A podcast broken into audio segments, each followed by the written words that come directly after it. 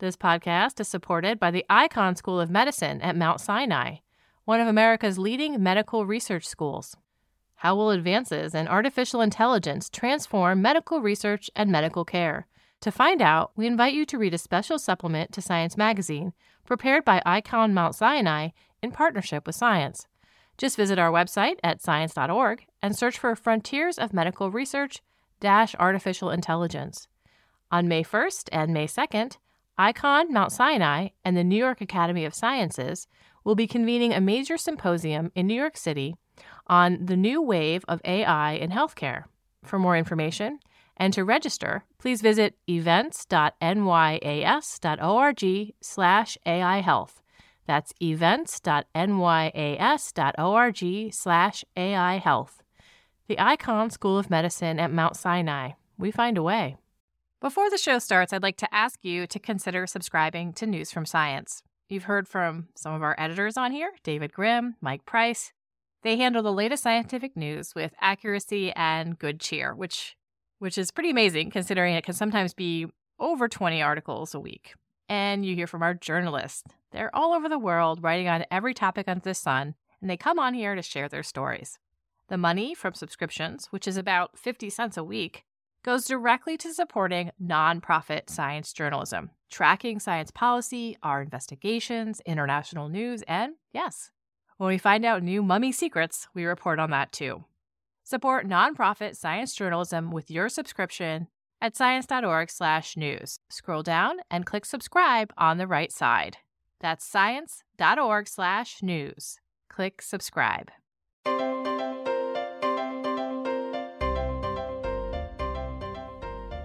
Welcome to the Science Podcast for May 2nd, 2014. I'm Sarah Crespi. In this week's show, we hear about crop yields and climate change, and David Grimm is here to give us a roundup of stories from our daily news site. Support for the Science Podcast is provided by AAAS, the American Association for the Advancement of Science, advancing science, engineering, and innovation throughout the world for the benefit of all people. AAAS, the Science Society, at www.aaas.org.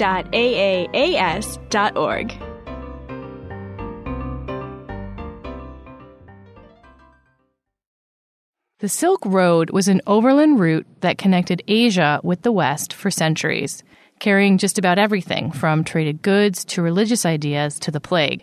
Similarly, the Maritime Silk Road linked China with places as far away as Yemen and Kenya. I spoke with Mara Hvistendahl about recent excavations along this watery path and some unexpected political implications. From the 10th to roughly the 10th to the 15th century, China was fairly outward looking, and ships started exploring routes that had been pioneered by Arab and South Asian traders. They set sail from Guangzhou and Quanzhou, which were major ports in China, moved west across the South China Sea and the Indian Ocean up into the Persian Gulf.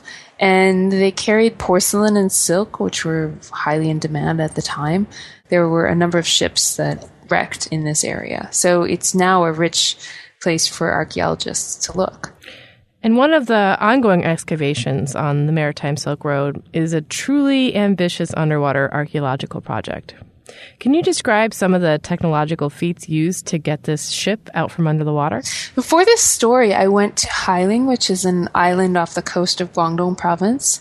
And there now is an entire ship on display, which has been pulled up from the seafloor. It's a wreck from the Song Dynasty, which is from the 10th to 13th centuries.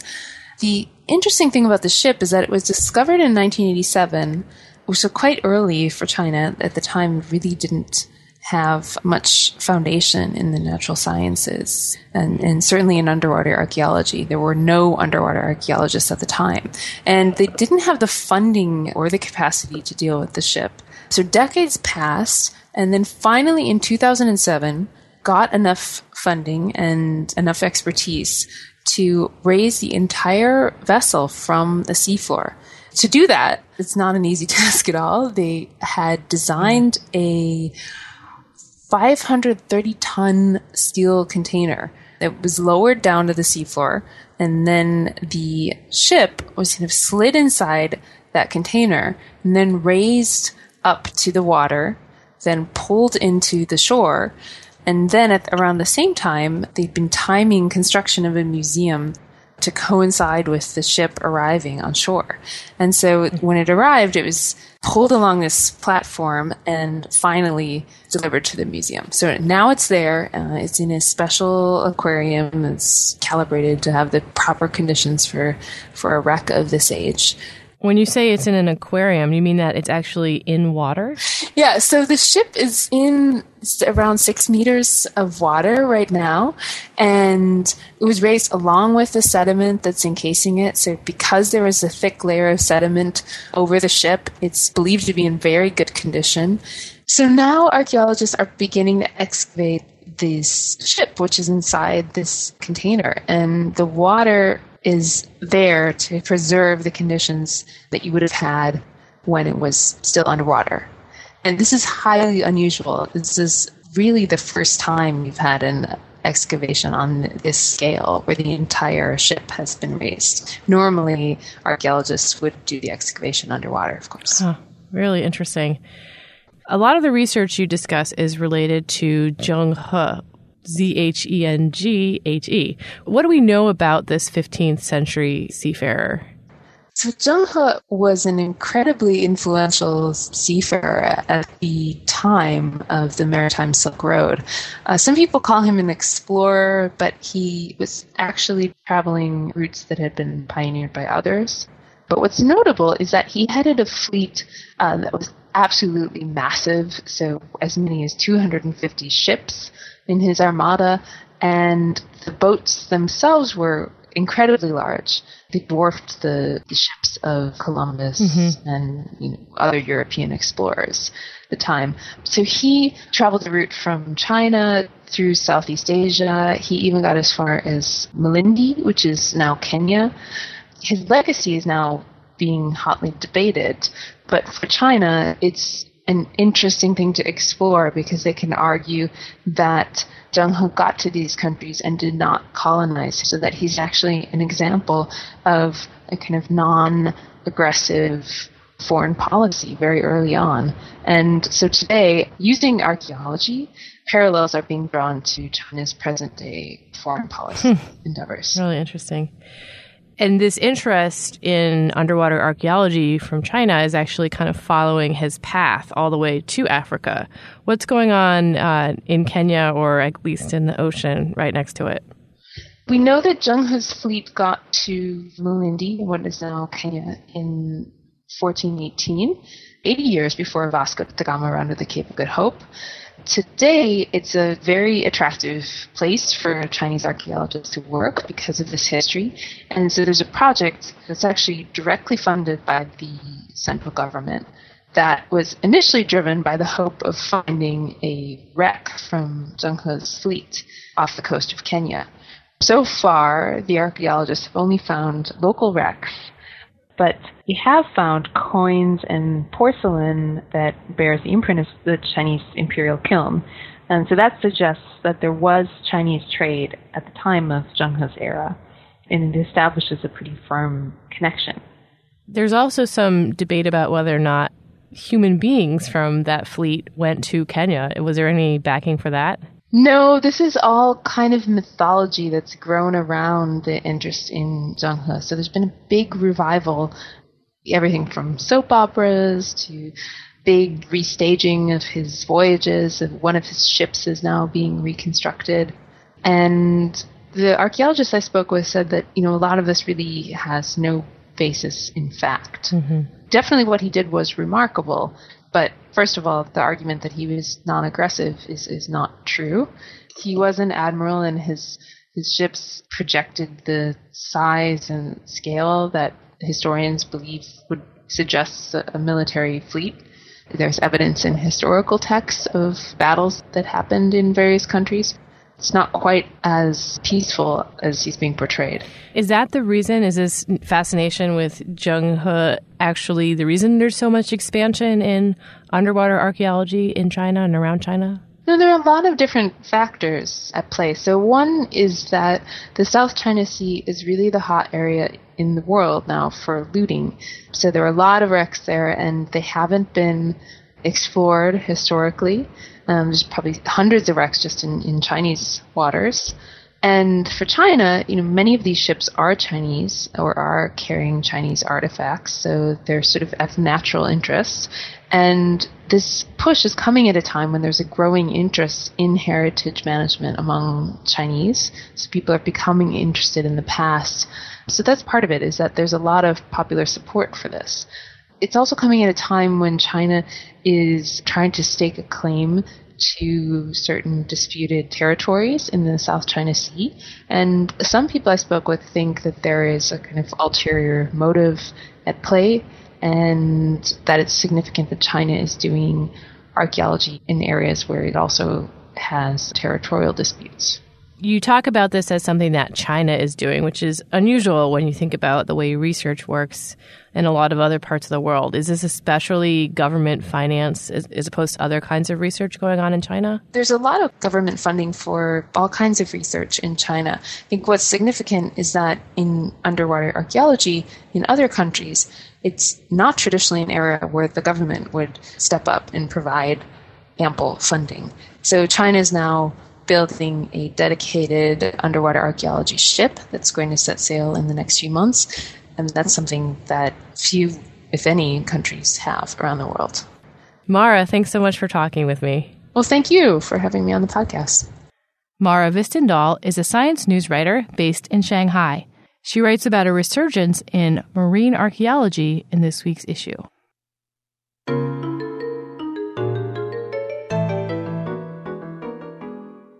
Finally, David Grimm is here. He's the editor for our daily news site and author of a new book, Citizen Canine Our Evolving Relationship with Cats and Dogs. And shockingly, we only have one animal story to talk to talk about today. I'm Sarah Crespi. First up, we have a story on finding your way to the fair 2,000 years ago. The Nazca people of Peru are famous for their giant drawings, earth and stone constructs best viewed from the sky. Such markings are also called geoglyphs, and the Nazca weren't the only ones making them. So, Dave, what do we know about the Paracas people and their geoglyphs? Well, they had something that seems kind of similar. They had these very mysterious lines in the desert. Now, these lines didn't seem to form any sort of patterns like a monkey face or some of the other patterns you see with the Nazca lines, but they all seem kind of like landing strips. When viewed from above, these very bright, or maybe used to be very bright white lines that seem to be leading in a particular direction. And so, one of the big issues with looking at formations of this kind, besides figuring out what they're for, is how old they are and dating them because they're made of dirt and stone, not organic matter. How did the researchers overcome this problem? Well, what they found was associated with these lines, there were these mounds. And when they did some closer inspection of the mounds, they found organic matter, which they dated, and the dates came back from about 400 to 100 BCE, which is about the time the Paracas people dominated the region. So that, that helped them really date where all this stuff came from. Once they had the dates in hand, were they able to then match up the purpose of these lines? What they did was they mapped out all the lines and the mounds. And They played kind of a an ancient game of connect the dots. And what they found was that these lines seemed to connect ancient villages to these mounds. And so the mounds weren't where the people were living? That's right. And what the researchers speculate is these mounds were actually ancient fairgrounds. These are places where people would gather to trade goods, to acquire livestock, to even uh, find mates to marry. So this was a very important social gathering place that would have been outside of typical village life and it actually had an astronomical element to it. Can you talk about that? Well, when the researchers did a little bit more investigating, they found that when you stand behind the mounds when you're facing the sunset, and if you're there at the right time of the year, for example, the winter solstice, the sun sets right on the mound. And as one of the researchers say, if you're a human being standing there, the sun melts right on your head. Next up, we have the story on the scent of a woman. Last week, we had a story on how mice fare differently in scientific studies, depending on whether the researcher handling them was male or female, and they were just basing this on smell alone. But can humans smell the difference between the sexes? So, Dave, humans have odors, odors relating to whether they're male or female. What's the problem here? Sometimes when we talk about odors, especially odors that other animals sense, we call them pheromones. And these have been shown to be very powerful in the animal kingdom. Other animals use pheromones to decide who to mate with, maybe who to avoid. It can even influence other aspects of their behavior. But it's long been thought that humans, even though we can sense a variety of things, we don't really pick up on these pheromones, or at the very least, they don't alter our behavior. And what this new study set out to show was that actually they can alter our behavior and that we humans may use pheromones just like other animals do. And there are candidate pheromones, chemicals that carry this kind of information. What are they? There are a couple in humans, and just to be simple, I'll call them by their short names. One is called andro, and the other one called estra. And men secrete andro in their sweat and their semen, and estra is primarily found in female urine. Now, previous studies have shown that we can actually pick up on these odors, but it's been less clear whether they actually influence our behavior. Okay, so in the study setup, who had to smell what and what was measured after the smelling? well, one of the coolest things about this study was the video they used. And if you've ever seen motion capture dots, they basically took a video of what looked like men and women walking, with some of the figures having this very feminine gait, some of the figures have, having a very masculine gait, and some of the figures having a very neutral gait. And all the subjects could see were these moving dots. They couldn't actually determine the gender of the person that was walking. And what they found was that when the subjects smelled the andro, they judged this neutral figure as more masculine. When they smell the estra, they judge the figure, the walk, as more feminine. And the results depended on the viewer's sexuality. So heterosexual women and gay men perceive this gender neutral stride as more masculine after smelling andro, whereas estra didn't have an effect on them. So this isn't a case where you know the subjects are smelling two shirts side by side and able to say this is from a man and this is from a woman. What does this result actually suggest about pheromones, though? Well, it suggests these smells can actually influence our perceptions of gender, which you can imagine is very important when you're looking for a mate. Finally, we have a story on how birds survived the dinosaur apocalypse. Birds descended from dinosaurs, but which dinosaurs they came from turns out to be an important clue in figuring out why they actually survived so long. So, Dave, what do we know about the dinosaurs that birds descended from? Well, this was a group of dinosaurs named Maniraptorans, and this included feathered dinosaurs like Velociraptor. One of the really fascinating things about this group of dinosaurs, especially the lineage that gave rise to birds, is they seem to be really the only vestige of dinosaurs we have left in our modern world. All other dinosaurs went extinct. And the question is, why did this lineage survive when everything else disappeared. A lot of the dinosaurs got very big in a short period of time, but the Maniraptorans didn't follow that same pattern? As anybody who's watched a dinosaur movie knows, dinosaurs could get very, very large, sometimes up to 90,000 kilograms. But what was interesting about the Maniraptorans was that they really diversified in size. So some of them got big, but some of them also got very small. And that seems to have been, especially that small size, it seems to have been what really saved them in the end. And so, how did the researchers go about examining this more closely? Well, the researchers looked at 426 different dinosaur species to really get a sense of how the size of many of these species changed over time. And that's when they noticed that the Maniraptorans, especially, had a very diverse range of sizes.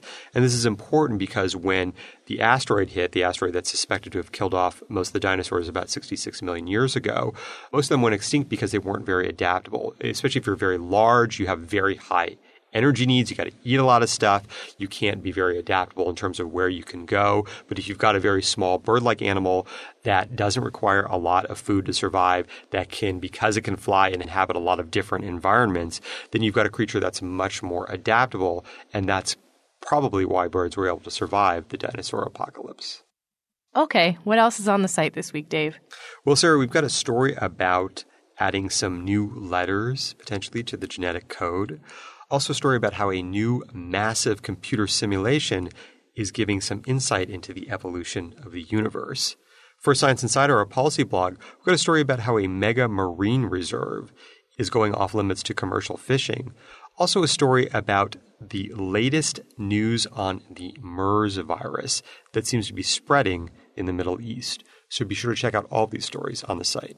Thanks, Dave. Thanks, Sarah. David Grimm is the editor for our online daily news site. I'm Sarah Crespi. You can check out the latest news and the policy blog, Science Insider, at news.sciencemag.org.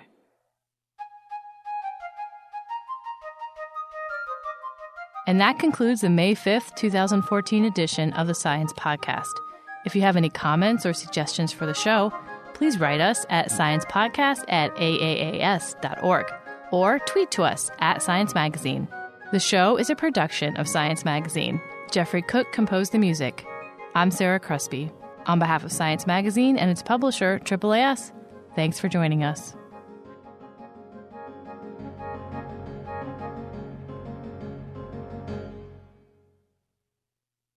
This week's episode is brought to you in part by Science Careers. Looking for some career advice? Wondering how to get ahead or how to strike a better work life balance? Visit our site to read how others are doing it. Use our individual development plan tool, access topic specific article collections, or search for an exciting new job. Science Careers, produced by Science and AAAS, is a free website full of resources to help get the most out of your career. Visit sciencecareers.org today to get started. You listen to us to hear about new discoveries in science, but did you know we're a part of the American Association for the Advancement of Science? AAAS is a nonprofit publisher and a science society. When you join AAAS, you help support our mission to advance science for the benefit of all. Become a AAAS member at the silver level or above to receive a year's subscription to science and an exclusive gift. Join today by visiting AAAS.org slash join. That's AAAS.org slash join.